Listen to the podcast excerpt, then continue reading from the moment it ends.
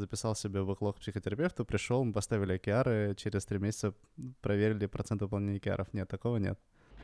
Есть какая-то штука, которую я не понимаю, я прихожу к психотерапевту, говорю, смотри, какая фигня. Я не понимаю, помоги мне разобраться. И мы обычно довольно быстро находим источник, либо зону, где может быть скрыта проблема. Это психологическая проблема? Нет, это отсутствие автоматического навыка мозга так решать задачки в принципе. Ты типа вроде бы хочешь делать бизнес, по факту не увлекаешься. Ну и в левую полушарию придумают. Ну потому что тренинги, братан, надо деньги зарабатывать.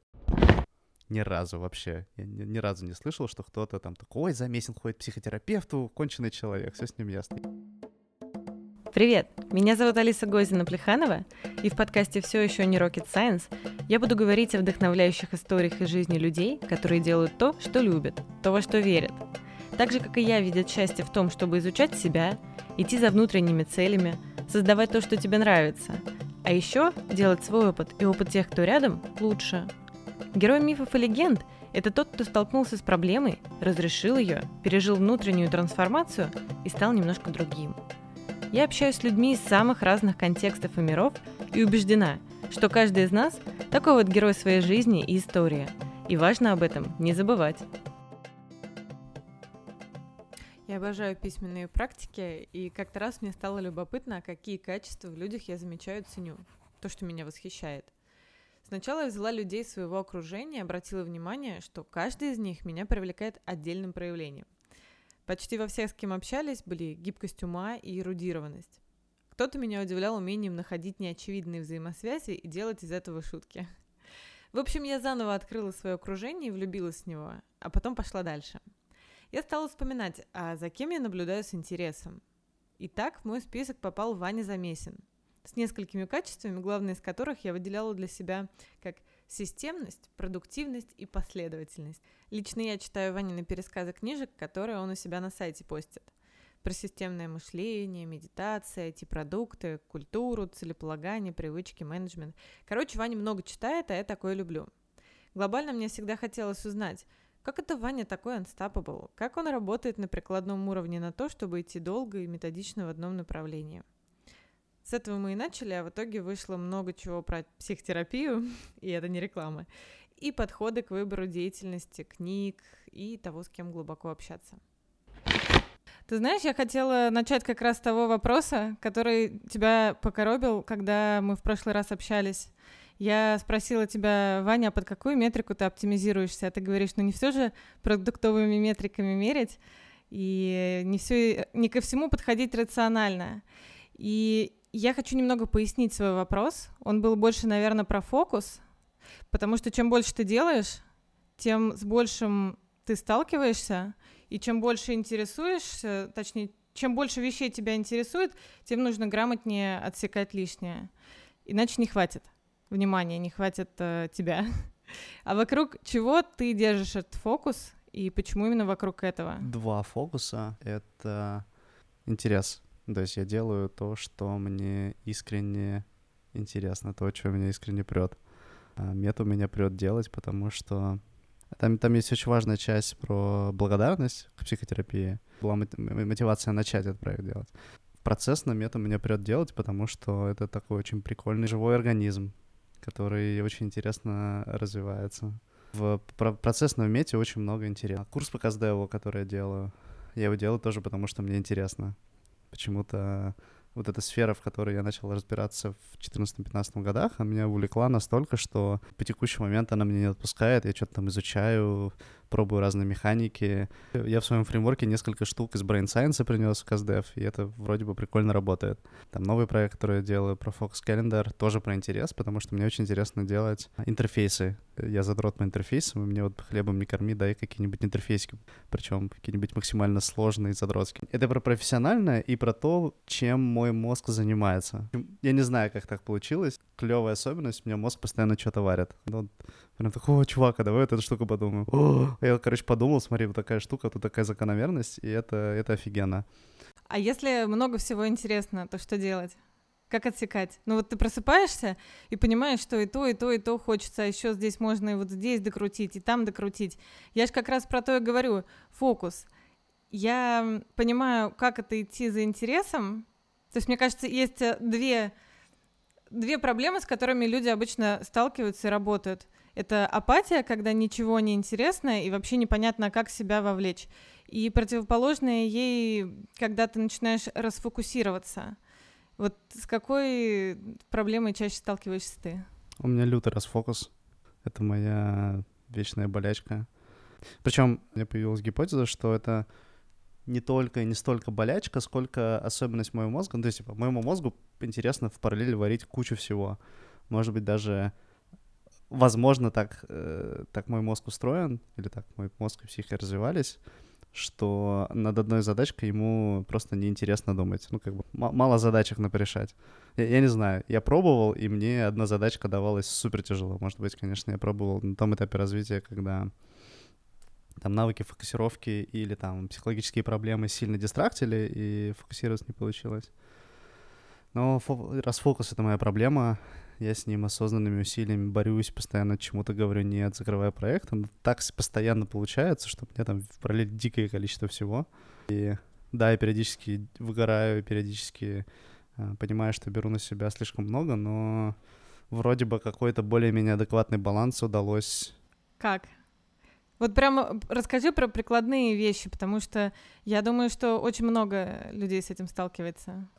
Пока мои бизнесы нестабильные и не генерят э, такую прибыль, на которую я могу расти, в смысле, я и моя семья могут жить, я зарабатываю на консультировании и на тренингах. А, тренинги открытые и корпоративные. И открытые и корпоративные тренинги — это какое-то количество часов там, в течение нескольких недель, и кроме часов это занимает много энергии, потому что ты входишь в контакт там, с 30, 60, 100, 150 людьми.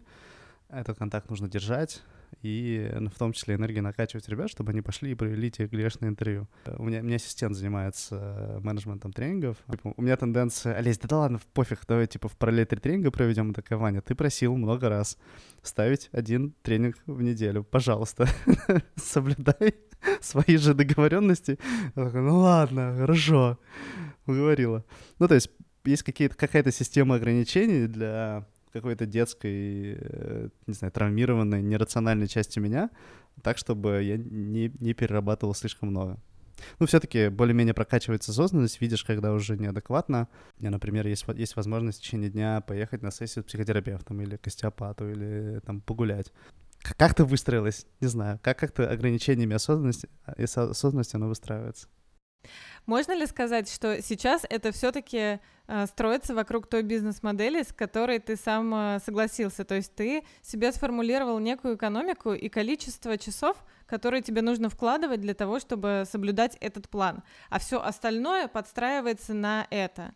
Я тебе приведу сразу обратный пример — потому что есть, э, например, интегральный подход к жизни, и люди в этот момент говорят, что я работаю на свое состояние, это будет не про рациональное, но это будет про чувство комфорта, и вот я оптимизируюсь под чувство комфорта. Я выкидываю все, что не соответствует этому параметру, и не смотрю на другие. Но здесь можно пойти вот противоположным э, способом, когда ты выбираешь э, какую-то другую метрику, все-таки это будет метрика и уже отфильтровываешь все ненужные активности именно через нее. Где стартовая точка? То есть это не всегда про профессиональное. Это может быть э, приглашение в кино или предложение друзей или какое-то предложение бизнес-проекта. Вообще, whatever. Почти все опирается в интерес. Если мне не интересно встречаться или проект, я не берусь. Если мне интересен, я понимаю, что переоценивающая оптимистичная часть меня думает, что на это есть ресурсы, то я беру проект. Но оно все-таки все равно звучит очень интуитивно. Да, очень интуитивно. Окей, ладно. Помнишь такой термин осознанное предпринимательство, который сейчас говорят? Слышал, но не понимаю, что он значит.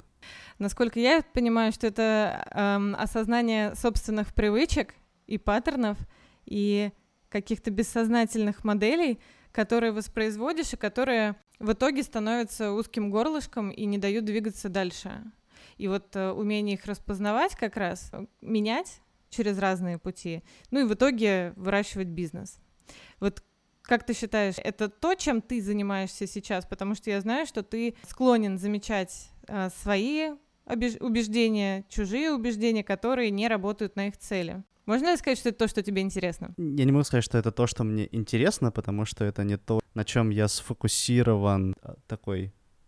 Так, мне, короче, надо работать над этими установками, я над ними работаю. А у меня просто есть еженедельная сессия с психотерапевтом, на которой я часто приношу какие-то свои баги в... из рабочей роли. Ну, потому что там, типа, рабоч... рабочая роль, она является важной частью. А, а какие-то баги, они... Ну, в смысле, баги моем психике мозга. Э, эти баги проявляются в рабочей роли тоже, я их просто приношу. Но это не... Нет такого, что так, я за этот квартал должен избавиться от двух установок. Записал себе бэклог к психотерапевту, пришел, мы поставили океары, через три месяца проверили процент выполнения океаров. Нет, такого нет. Безусловно, это то, что нужно делать. Мне очень нравится цитата Львика Красинского, что слепые зоны бизнеса — это слепые зоны основателя. То, что основатель не видит, то и бизнес, туда бизнес и упирается. Надо постоянно искать свои паттерны. У тебя была та часть жизни, в которой ты не был предпринимателем? Что-то тебе мешало им стать? Я знаю, что у тебя долгое время было желание начать свое дело, но ты это откладывал. Расскажи, что это были за моменты, и часто ли ты вообще наблюдаешь их в людях, когда у них есть желание начинать, но они по какой-то причине боятся? Я знаю, что людям, многим людям тяжело сделать первый шаг, я не знаю, из-за чего конкретно, я не экспертен, не могу комментировать. У меня в 2010 году отжали бизнес э, с угрозой физического насилия, у меня образовалась шоковая травма с посттравматическим стрессовым расстройством, похоже. И до 2018 года я жил с этой травмой и последствиями этой травмы, и проявлялось так, что когда я думал о том, чтобы сделать какое-то движение в сторону своего бизнеса, в мозгу мысли просто таяли, исчезали. То есть ты типа думаешь, а думалка не работает. Это был один из запросов к психотерапевту. Год мы над этим работали, и в мае 2018 года была очередная сессия, на которой у меня там очередная травма снялась. И я такой, все, могу, все, могу. Это был осознанный, довольно длительный и непростой путь. А, а как ты считаешь, э, как можно понять, есть какая-то вот такая установка, ну и вот ты понял, что тебе мешает конкретный момент, либо человек просто ленится, и надо поднажать, нужно вот решиться. Кто о чем замесена психотерапия? Если у меня есть какая-то штука, которую я не понимаю, я прихожу к психотерапевту, говорю, смотри, какая фигня. Я не понимаю, помоги мне разобраться. И мы обычно довольно быстро находим источник, либо зону, где может быть скрыта проблема. То есть ты считаешь, что это всегда про, про то, что есть причина, если человек не делает. Если он хочет сделать, искренне хочет, но не делает, то это какой-то блокер, который более экологично, может быть, по отношению к себе решать все-таки с психотерапевтом. Причин может быть дофига, прям миллиард. Не все из них можно и нужно прорабатывать с психотерапевтом. Огромное количество причин, там, типа, у тебя просто тупо нет знаний, что делать. Ты сидишь и такой, типа, что делать? Или у тебя нет навыка, а мозг не думает в терминах проверки гипотез, и вот тебе для того, чтобы сделать бизнес, надо проверить тысячу гипотез. А, а мозг, типа, так не думает, не умеет. Нет такого паттерна сформировано. Это психологическая проблема? Нет, это отсутствие автоматического навыка мозга так решать задачки в принципе. Я не несу психотерапевта, потому что самый быстрый способ на единицу времени найти источник проблемы. Если, если, если что-то не делается из-за того, что у меня нет навыка, я это быстро узнаю. Мне, а, ну все понятно, надо книжку прочитать, с людьми поговорить, попробую сделать сто раз, потом получится. А если это психологическая проблема, то, опять же, я довольно быстро узнаю, что это, скорее всего, психологическая проблема, надо идти туда. То есть это как диагностика. Типа, у тебя болит живот, ты такой, ну, нажму пальцем, нет, не сработало. Приложу льдинку, не сработало. То есть можно самому долго искать проблем, можно прийти на УЗИ и сдать анализы, и ты быстро узнаешь, в чем дело.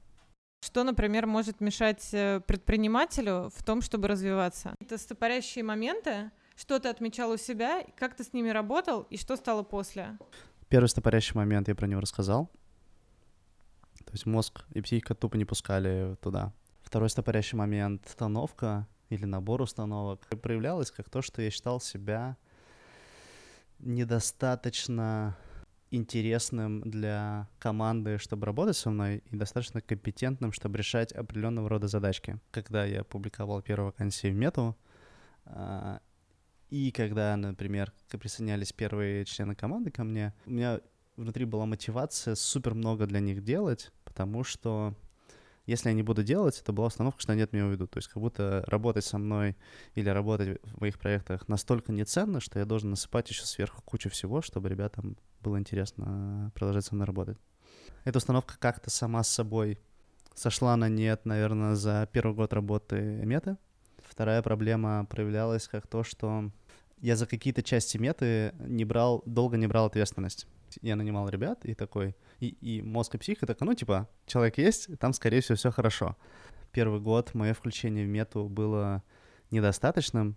Э, я себе это объяснял рационально в моменте левой полушария, оно прекрасно придумывает э, ложь, которая, ну, спасает от когнитивного диссонанса. Ты, типа, вроде бы хочешь делать бизнес, по факту не увлекаешься. Ну, и левое полушарие придумают. Ну, потому что тренинги, братан, надо деньги зарабатывать.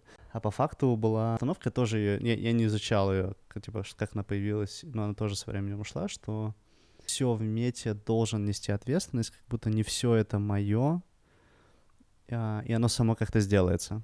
Это явно неадекватная штука. А в какой-то момент я ее отловил, такой, фак, фак, чувак, прикинь, то есть у тебя есть бизнес, он работает, он для тебя важен, но при этом какие-то части ты практически полностью игнорируешь. Я такой, ну и, и понял, что это проблема, и начал сильнее включаться. Это было в, ну, чуть больше ну да, примерно год назад. А, и эта штука вроде починилась. А когда ты говоришь починилась, это значит, что ты ее заметил, направил туда внимание, и как только отмечал, ты делал что-то по-другому потому что починилось звучит так, как будто бы оно все само произошло, но ведь всегда за этим стоит работа. Какая? В процессе любой любой работы над собой там через разные практики осознанности, психотерапия на самом деле это одна из практик осознанности. Ты до коры головного мозга с помощью внешнего наблюдателя, психотерапевта, понимаешь какой-то, какую-то странную херь в твоей психике, и ты такой, да фак, типа, что ты хочешь, ну, прям херня какая-то. И вы потом с этим что-то делаете, там, корой или переписывая эмоциональные воспоминания. В процессе всех практик осознанности а, многие аспекты жизни улучшаются сами по себе. Ну, потому что ты берешь и постоянно пере переписываешь какие-то фундаментальные установки, какие-то фундаментальные штуки. То есть я как себе представляю психотерапию. Есть путь, ну, дорога. Там, типа, ты, ты живешь, в смысле, твоя жизнь — это движение по какой-то дороге. И вот ты идешь по этой дороге, а, и у тебя на этой дороге лежат камни, бревна, колючая проволока, противотанковые ежи. И когда у тебя есть пачка травм и негативных установок, ты идешь по этой дороге, но ты продираешься через все эти препятствия.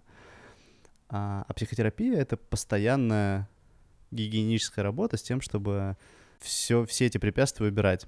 И убрав э, там часть препятствий про травмы и наследие родителей — автоматически на сдачу убираются такие же препятствия на пути бизнеса. То есть просто, в принципе, многое дается легче.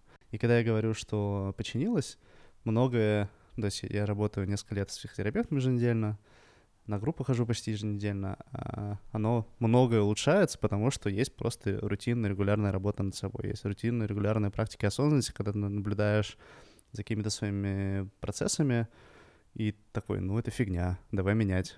Мне не нравится, давай менять. А как ты выбираешь методологию или, не знаю, как это корректно сказать, э, ну, наверное, подход в психотерапии? Потому что вот ты сказал, что есть э, индивидуальные занятия, есть, например, групповые. И плюс психотерапевты работают э, в разных методах. Правильно я говорю, что это методы? Вот, например, гештальт-подход. Ну или в, в разных по подходах. Как ты выбрал и нашел свой подход? И что для тебя групповая психотерапия? То есть э, что она дает, чего не даст личное? Метод практически не важен. Есть такое явление, называется Dodo Bird эффект. Вывод на основе огромного количества исследований эффективности психотерапии, эффективности того, какие факторы в психотерапии влияют на эффективность психотерапии. И оказывается, что метод, а, в котором работает психотерапевт, в среднем по всем людям, которые участвовали в всех исследованиях, практически не влияет на эффективность психотерапии на уровне шума. Сильнее всего влияет на эффективность психотерапии, насколько силен э, доверительный эмоциональный контакт между клиентом и психотерапевтом. То есть, если ты смотришь на психотерапевта, при этом психотерапевт профессионален, безусловно, опытен, может решить твою проблему, чем сильнее контакт и чем сильнее ты доверяешь психотерапевту, тем выше вероятность, что тебя максимально быстро, максимально эффективно для тебя. Поэтому направление не важно метод не важен. Угу. А групповая или личная? Групповая — офигенное дополнение к личной терапии. Я не думаю, что это замена, отвечая своего опыта. А групповая терапия офигенно дополняет личную терапию. А с какими вопросами лучше приходить на групповую психотерапию? И вот у меня сразу возникает э, такое небольшое противостояние. Я никогда не пробовала, но мне всегда хотелось э, посмотреть, что это. Когда ты раскрываешься перед психотерапевтом, ты с ним связан через контракт. Ну, по крайней мере, у меня так это происходит. И я знаю, что то, что я озвучиваю там, конфиденциально. А в группе же есть люди, которые могут э, что-то в силу своих внутренних причин выносить вовне. Насколько это учитывается, когда ты туда идешь, и как-то прописывается, есть ли какой-то NDA? NDA нет. А, когда ты идешь на группу, ты по сути берешь на себя этот риск. Каждый участник группы соглашается с этими правилами, что правила не конфиденциальности, не разглашения. При этом никакие законы физики, уголовного кодекса, административного кодекса ему не, не запрещают это правило, правило нарушить. Но я смотрю на эту штуку под другим углом. У меня было очень много страха про то, что э, узнает, про что я работаю с психотерапевтом в начале. Лютое количество страхов. Когда я ходил, начинал свою психотерапию, первые, первые не знаю, 30-50 сессий давались во, во многом тяжело из-за этого, что, блин, узнают, а он там что-то пишет на бумажке, где эти бумажки хранятся. Ой, а кто к этим бумажкам имеет доступ? А вот я выхожу в коридор, а вдруг меня там увидят. Ну, короче, много такого было. А потом, когда я начал рассказывать свою историю психотерапии и рассказывал много тяжелого и страшного для меня, в том числе про мою историю зависимости от алкоголя, заметил два очень интересных факта. Первое — мне становится очень хорошо от того, что я почему-то это рассказываю. Какой-то багаж стыда, который копился, что вот узнает, он такой, ну, я, типа, я больше не нужен, ну, ладно, пойду. А второе, много людей знает про мой путь психотерапии, так, наверное, уже, не знаю, больше тысячи, может, даже тысячи. И мне ни разу как-то негативно не прилетело что-то от этого. Ни разу вообще. Я ни, ни разу не слышал, что кто-то там такой, ой, Замесин ходит к психотерапевту, конченый человек, все с ним ясно. Или, ой, у Замесин там такие проблемы, все, капец, не будем с ней работать. Ни разу не слышал. То есть это... У эго нет опыта. Типа рассказываю, и нормально. И поскольку опыта нет, то включается древний механизм запрета делать э, того, на что нет опыта, это страх. Сила страха неадекватна текущему контексту. То есть просто дергается э, функция э, ящерки, а функция ящерки нас дергает, нас пугает тигром. Ну, типа, страх того, что ты поделишься, силен не потому, что он реально настолько силен, ты настолько сильно можешь пострадать, а просто потому, что это древняя часть мозга, которая запрограммирована нас пугать смертью, прям угрозой смерти. И поэтому нам настолько страшно делиться. Хотя по факту ничего за этим нет. Групповая психотерапия, она тематическая? Или ты идешь все-таки с любой проблемой туда? Как уж разговор пойдет? Что произойдет в процессе контакта вот конкретно с этими людьми? Ты приходишь со своим запросом. Вообще, кстати, про запрос интересная штука. А, мы в мете... Это одна из задач — думать, как сделать так, чтобы человек, который не знает, что такое, что такое слово «запрос» вообще существует, а, и не знает, как ему начать психотерапию без запроса, чтобы он мог начать это делать, если психотерапия ему действительно может помочь. Короче, это задача, которую мы еще не решили. Мы не, не, я не знаю, как отвечать на такой вопрос. В целом, можно приносить любой запрос, вообще любой, и психотерапевт тебе скажет, подойдет группа для этого или нет. Mm, интересно. Потому что я это для себя скорее формулировала, что каждый раз люди могут быть э, разные, но тогда группа строится вокруг типа запросов? Отношения с семьей? Нет. Группа строится круг людей, которые в нее приходят, и э, по факту выстраивается там какой-то каркас вокруг динамики работы группы. А каждый работает со своим. Да, я поняла. Мне хочется немного вернуться назад к теме предпринимательства, поскольку мы все-таки будем говорить и про психотерапию, и про бизнес. Говорят, что должна быть большая идея, которую ты несешь. И тогда у тебя получается как раз тот самый осознанный подход, что ты уже фокусируешься не на своем эго, не на защите собственного статуса, позиции и интересов, потому что часто это то, что мешает расти, когда у тебя есть продукты, идеи, и они диктуют, какие новые, новые области знания нужно привлекать, какую экспертизу, какие компетенции нужно развивать. Но я, опять же, формулирую так, что ты можешь идти за идеей и подстраивать все остальное под нее, а можешь, наоборот, развивать в себе какие-то определенные навыки, и бизнес, он тоже будет скорее в ту сторону направляться. Вот интересно тебе интерфейсы. Ты идешь э, развиваться в интерфейсах, и тогда начинаешь э, упарываться, чтобы у вас были классные интерфейсы. Либо ты скорее сейчас наращиваешь свой скилл по то, что нужно бизнесу. Зачем ты идешь, когда осваиваешь новые компетенции? Что важнее, идти за идеей и нанизывать то, что нужно для того, чтобы идея создалась, или закрывать слепые зоны, верно? Да. Э, это одно и то же. Идея, миссия, принципы, ценности — это картинка будущего, к которой ты хочешь прийти, ответ на вопрос, почему ты хочешь туда прийти.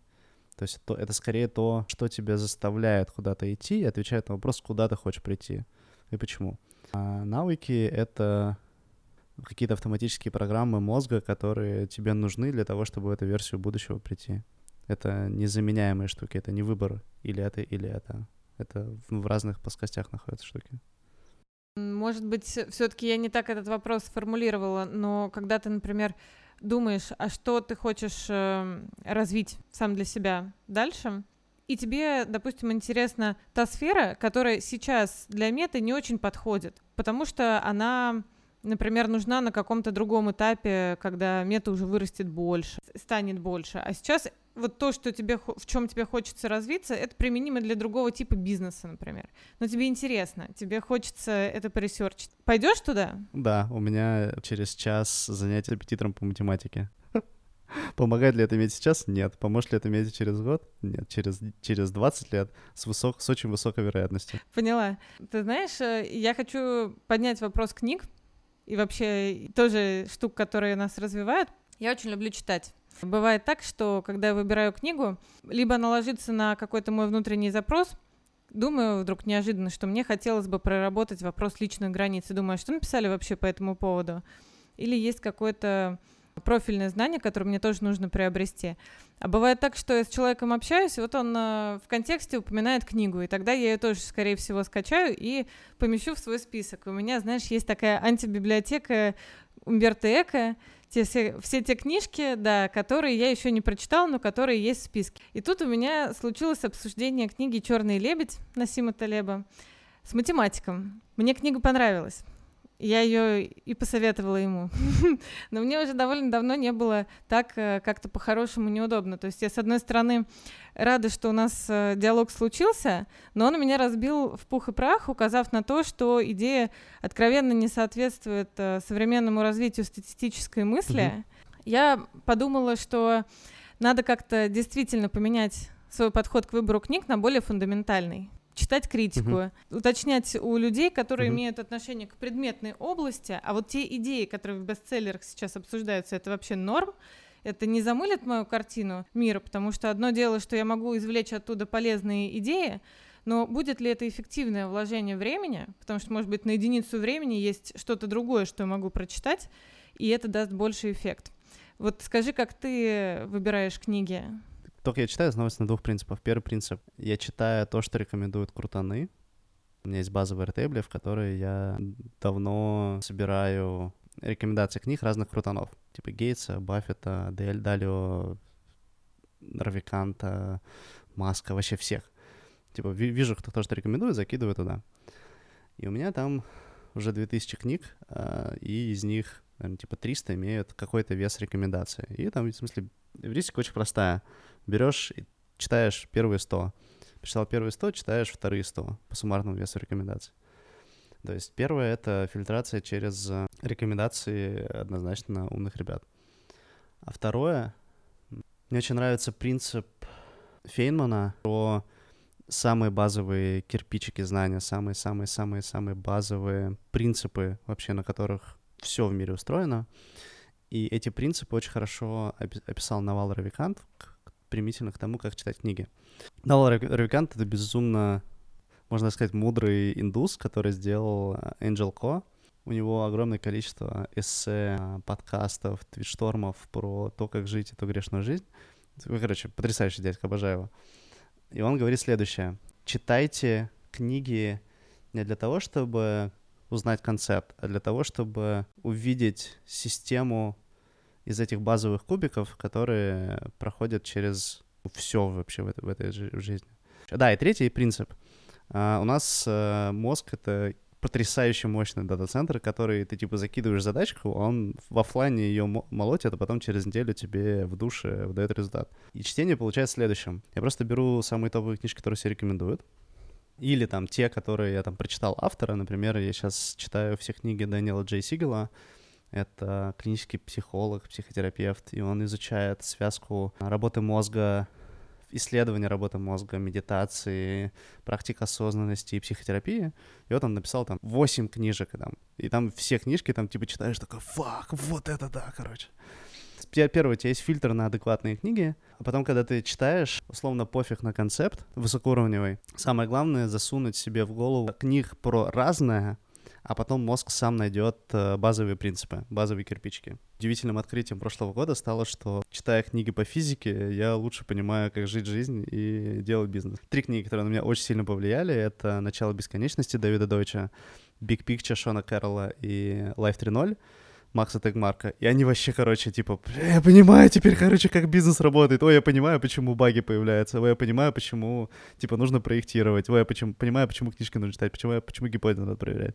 Я не читал книгу, что надо проверять гипотезы. Я не читал книгу, почему в бизнесе появляются проблемы, почему появляются баги. Не, ну, кстати, это второй закон термодинамики, оказывается. Класс. Мне очень нравится то, что оно, получается, все мержится, но э, ты не можешь, как будто бы, когда идешь читать книгу, узнать, э, в какой момент она выстрелит. Нет. То есть ты просто закидываешь, да. и оно да. там как-то да. все происходит. Да. И получается такой момент да. откровения. А что для тебя дает больше моментов откровения? Разговоры с людьми, либо книги? Я бы их сравнивал, что больше это просто интерфейсы с разными особенностями. Интерфейс э, поговорить с человеком, он довольно сложный, потому что человека тяжело выдрать. Ну, как бы э, очень тяжело договориться с Рэем Далио попить кофе на следующей неделе или с Безосом на следующей неделе.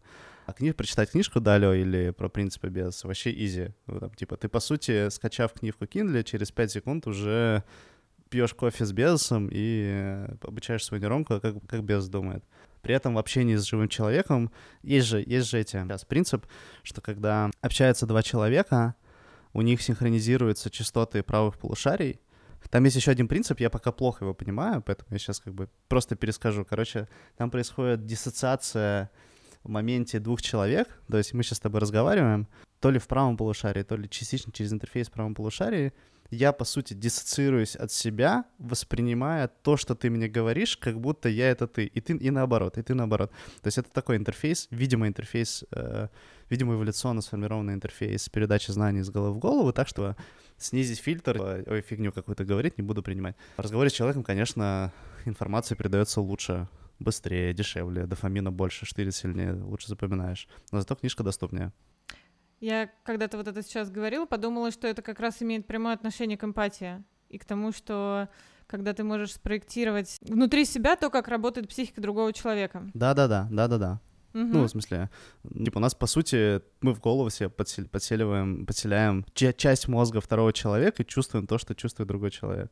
Сначала это полностью на зеркальных нейронах списывали, сейчас важность э, зеркальных нейронов чуть снизилась, снизилась, ну, короче, да, мы, по сути, проживаем то, что чувствует другой человек. Ну, то есть это такой механизм кооперации. И тот самый контакт, который доставляет удовольствие при общении, потому что способствует выживанию. Я не понимаю про Изначально зачем нам нужны были зеркальные нейроны или почему у нас, например, глаза явно показывают, куда мы смотрим? Потому что когда мы совершаем какое-то действие, нужно, чтобы другое существо тоже понимало, куда мы направляем свой взгляд, потому что таким образом мы можем что-то вместе создавать. И поэтому вот эти эволюционные механизмы, они как раз обусловили что есть зеркальные нейроны для того, чтобы мы могли что-то делать вместе, и это вот этому способствует. Я помню другое. В смысле, я сейчас, я в этом не эксперт, я скорее пересказываю тезисы, я могу себе сильно ошибаться и быть неполным в тезисах. Я читал, что в книге Хейма Бауэра и в исследованиях про зеркальные нейроны, что это был интерфейс передачи социальных навыков от матери ребенку. Ну, вообще, всех навыков жизни. Типа, мам, мама делает, ребенок смотрит, и у него зажигаются те же самые там моторные нейроны, а, там его, его там чувства, ощущения, он там типа не, не притрагивается к горячим предметам, если мама дергивает руку. Про кооперацию, может быть, я не знаю, надо. А надо кооперация почитать. это как следствие. То есть, если ты в социуме, ты выживаешь. Да, да, да. Я, в смысле, я понимаю, что может быть, Но я это не могу комментировать, потому что не знаю. Ладно, хорошо. Я читала у тебя где-то такую фразу про то, что если есть человек, опыт которого тебе интересен, то надо с ним сразу идти и общаться глубоко.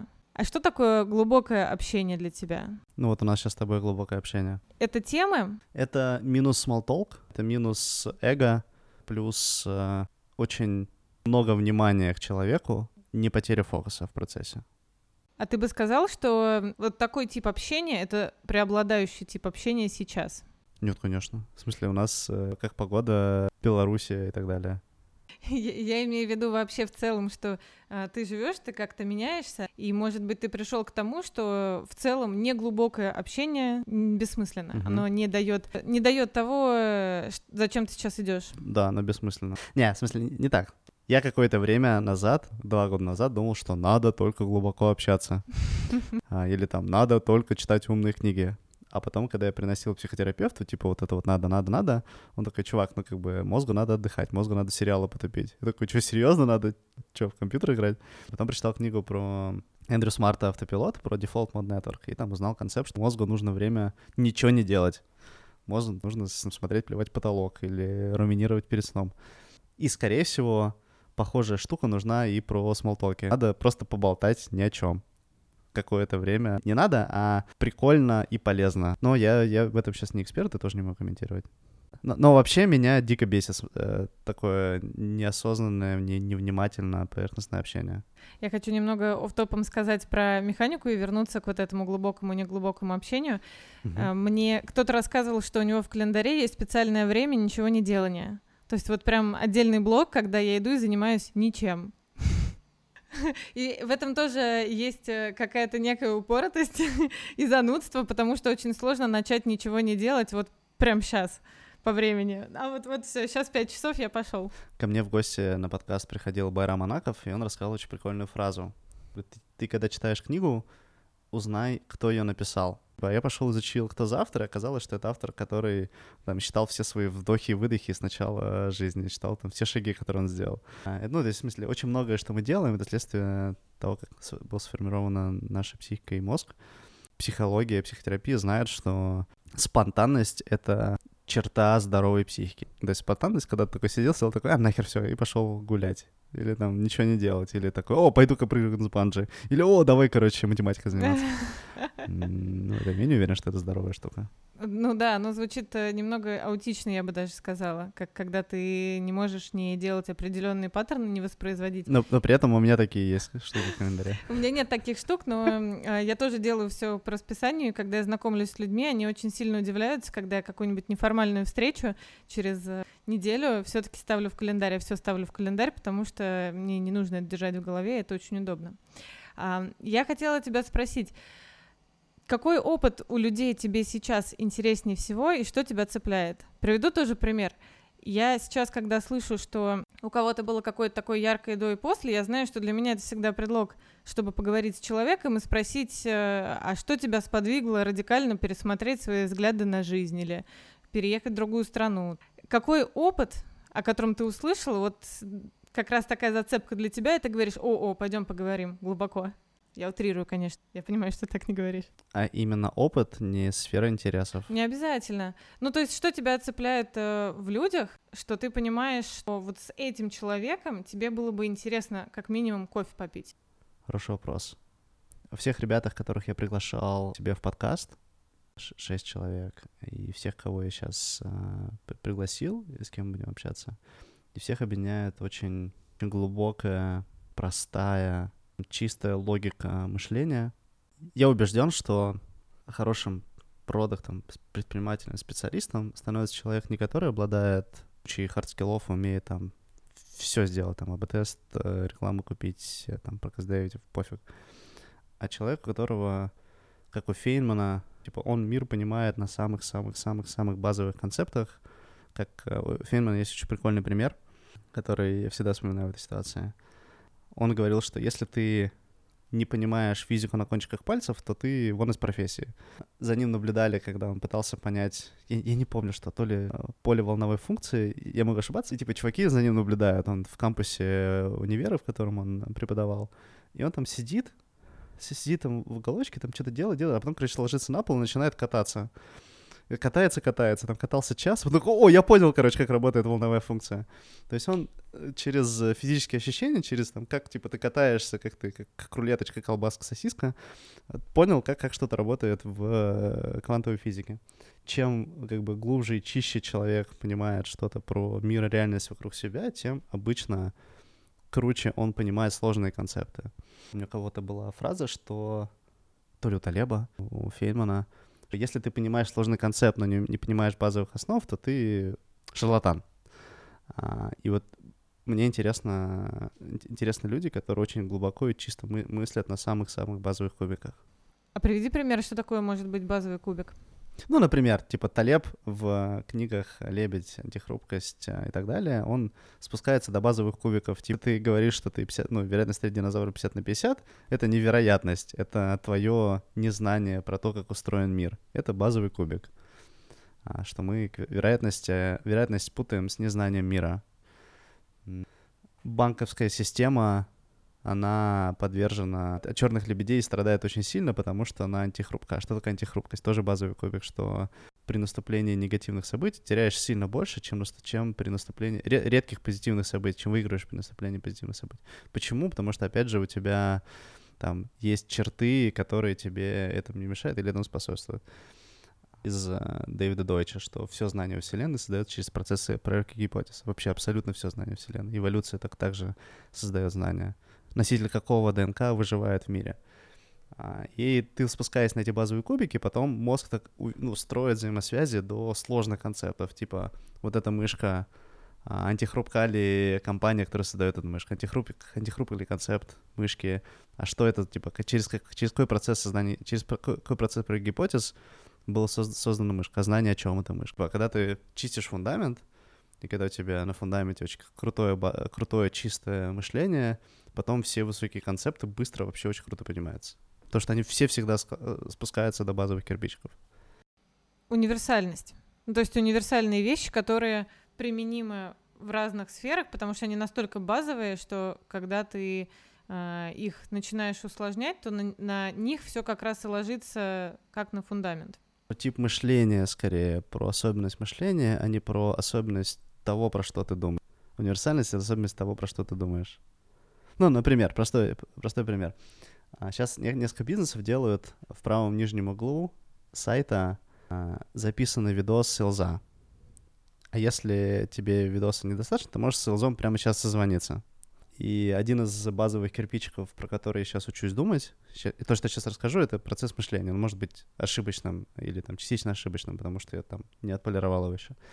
Чем, по сути, является этот виджет с трансляцией этого селза? на что в реальном мире это похоже. Это похоже, когда ты приходишь в магазин, тебе подходил, типа, видео, это когда тебе подходил селс, и такой, вы, вам, вам помочь? И что мы обычно реагируем на «вам помочь?» Такой, не, я сам посмотрю. А потом, когда ты понимаешь, что все-таки тебе нужна помощь, ты такой стыдливо подходишь к нему такой, ну, помогите, пожалуйста, нам, типа, как мне выбрать эту колонку? То есть э, базовый кирпичик, а, а чем, чем по сути это является? чем этот виджет является. Он не про то, чтобы тебе помочь там метрики какие-то вырастить, он не про, не, не про что эту фигню. Он про то, что человек зашел в магазин, не знает, как спросить, и он задает это говорящей голове. А дальше ты спускаешься на следующий кирпичик. А почему это должна быть говорящая голова, а не чат-бот? А почему это должна быть э, анимированная говорящая голова? Почему это фотка? Ну, наверное, потому что люди там, когда смотрят глаза, у них дольше поддержит контакт. О, прикольно, вот что-то уже потянулось из, э, из эволюции. Такой, хорошо, а там, нужна, нужна ли возможность э, задавать ему вопросы реал-тайм? Нет, потому что у тебя 80% вопросов — это там 5, в смысле, 80% информации — это 5 типичных вопросов.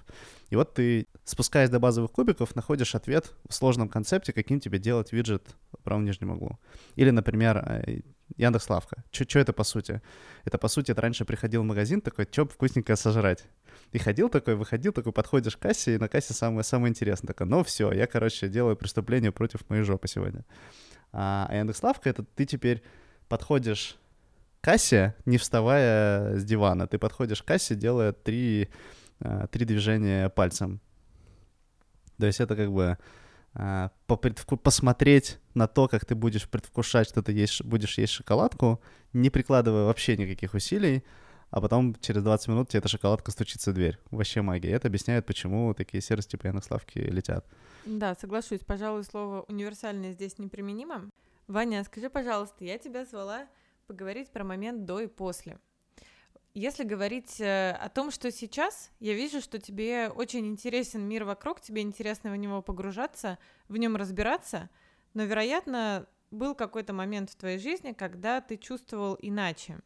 И вот как ты считаешь, что из твоего опыта могло бы помочь людям, которые не чувствуют так по отношению к миру, как ты сейчас, что им было бы полезно узнать, извлечь для себя из этого диалога для того, чтобы стать к этому ближе. Вот что бы ты хотел лет 18 узнать? Было бы очень прикольно узнать в 18 лет, что надо идти к психотерапевту прямо сейчас. И типа ходить, пока психотерапевт не будет тебя тряпками выгонять из, из кабинета. Как меняется состояние? Становится интереснее. Вся психотерапия про то, чтобы у тебя появлялся выбор, и ты становился свободнее от каких-то пат паттернов и установок, которые мешают жизнь. Если ты становишься свободнее, у тебя появляется энергия, появляется возможность радоваться, бегать, прыгать, э, дурачиться и страдать фигней. А при этом есть что-то, что тебе интересно. И вот внутренний ребенок такой, а, давай, короче, физику зарубимся. Или, о, комплексити, офигенно, давай, давай изучим. Все это время, ну, типа, мне это сейчас, это офигенно интересно. А новое приложение календаря, которое делаю, это просто с ума сойти, как интересно. Ну, там, становится свободнее, легче и интереснее. Но у тебя был такой момент, когда вот ты этого не чувствовал? Да, у меня, ну, с 11 по 17 годы, ну, я прям проживал дно своей жизни.